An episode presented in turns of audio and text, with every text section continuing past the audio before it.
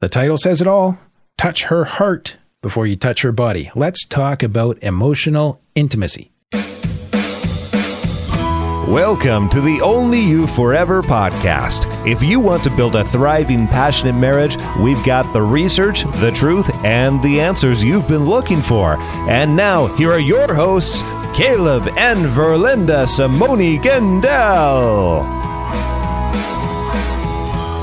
Hey, everybody, this is episode number 46, and we're going to be talking about how what happens in the marriage bed starts much earlier and much differently. Differently than what? What starts in bed? Yeah, Okay. as in not physically. Oh, gotcha. So I think, Verlinda, because of how sexuality is portrayed in media and how we're socialized to perceive it in our culture, there's this perception that arousal is just something you flip the switch on for to get things warmed up for sex. And where I really want to go with this in this episode is to push the idea of intimacy past out past the marriage bed and really challenge ourselves to think about it as part of the fabric of our daily lives. Hmm. Sounds interesting. Yes. So we have this simplistic idea that intimacy equals sex and sex equals intimacy. And I want, Well, it's part of it. yes, I want a broader definition going on though. Yeah, but this is like the math equation I was just doing. What math equation? Well, just like graphing, and I was helping a kid with math. Okay. And it's like greater than or equal to, and greater than or less than. And So what's So- the formula here? intimacy is greater than sex, Yes. it's not equal to. right. Anyways, That's good. just a little la- math lesson. As an added bonus for this week's show. just keep going. Okay. So what I'm going for here is just the idea of really connecting connection between the two spouses in a marriage on every level, body, soul, and spirit, or physical, emotional, and spiritual. And in this episode, really looking at how that emotional and spiritual part happens as a precursor, or even you could almost call it a prerequisite to the physical.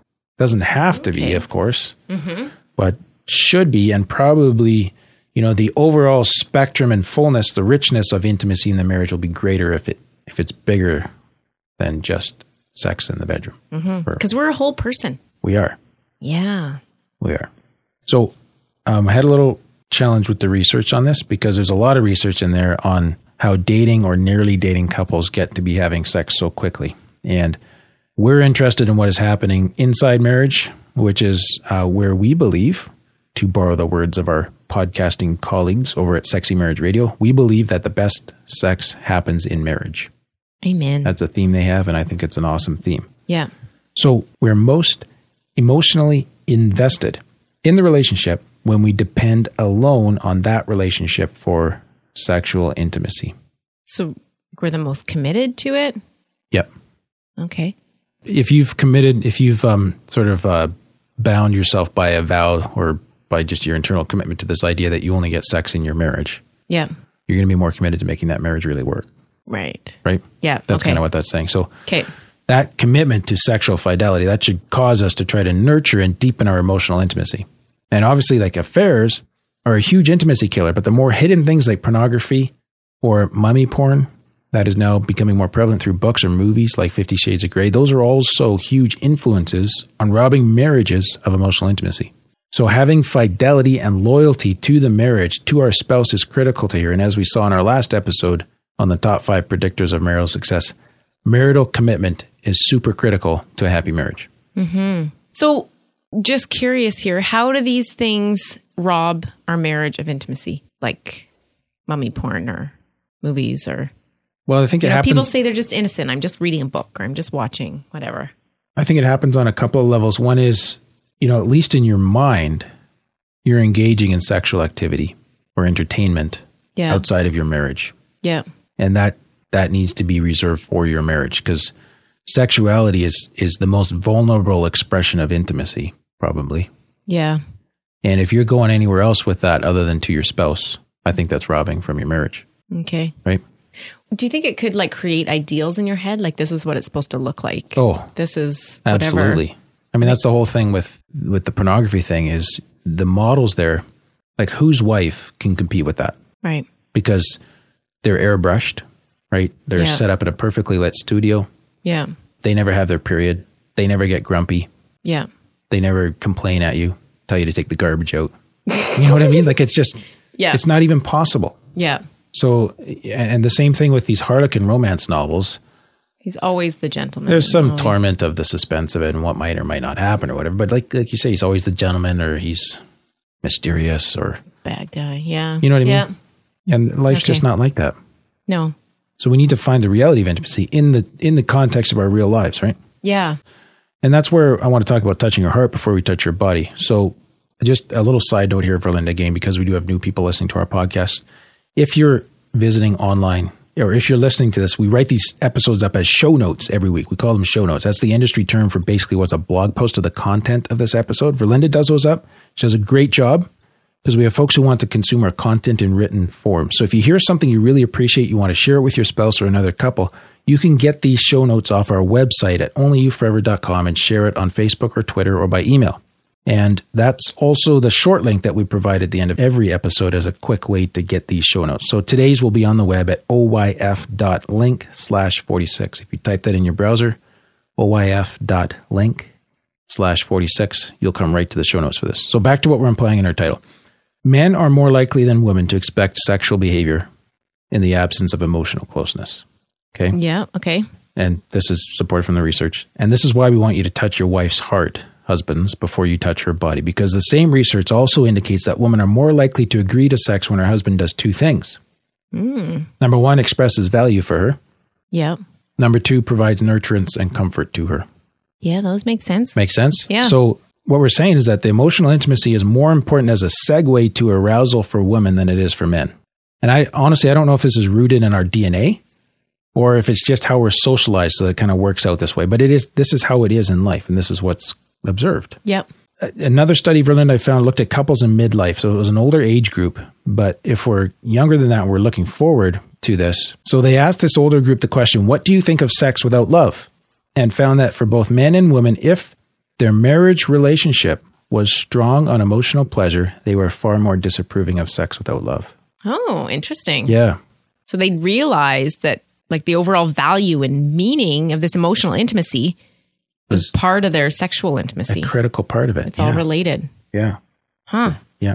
And so to me, this Berlin, this highlights the facts that intimacy is more than sex, number one. Yeah. right? And it also highlights the fact that while media and popular thinking is selling a cheap instant gratification sex, what is most satisfying is the making love out of a relationship that has been love making for a long time. So what if you're only just married? You're in a growth growth uh, situation, right? This is this is how but But this it is doesn't mean you can't oh no no no no. get gratification. This is this is why people that are happily married say sex gets better with time. Oh, is okay, because they're- okay. the whole intimacy spectrum deepens with the growth of that marriage and they build history and, and values and dreams and goals and all that stuff together. It gets Oh, better as okay. you go, right? When Yeah. you're invested in the full spectrum of intimacy. okay.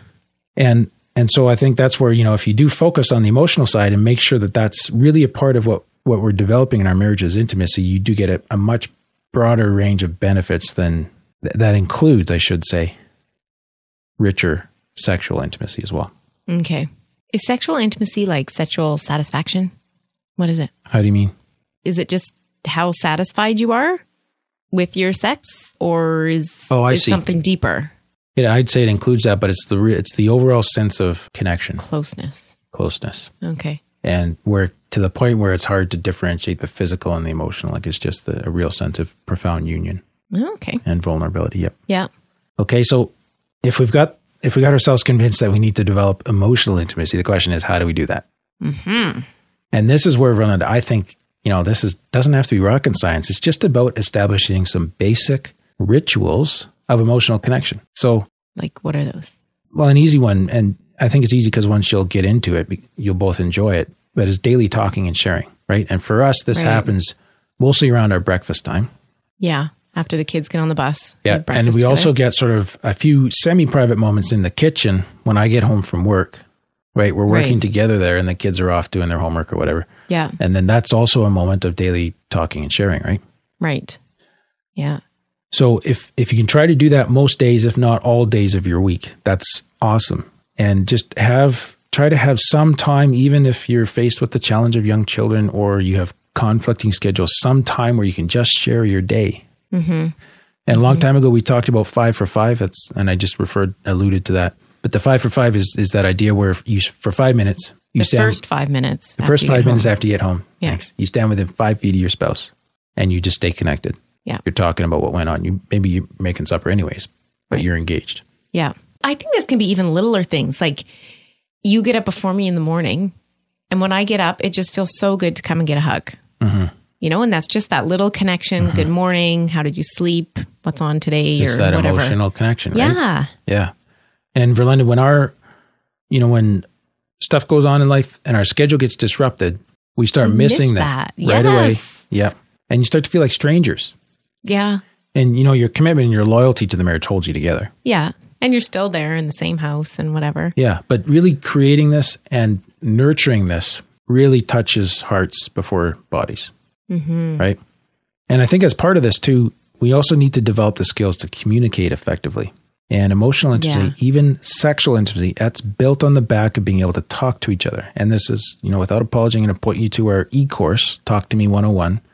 It's a communication course for smart couples. There's 15 video lessons there, plus some extras and bonuses, and even the opportunity for group or one on one coaching to really develop your communication skills. And that's a foundation for marriages.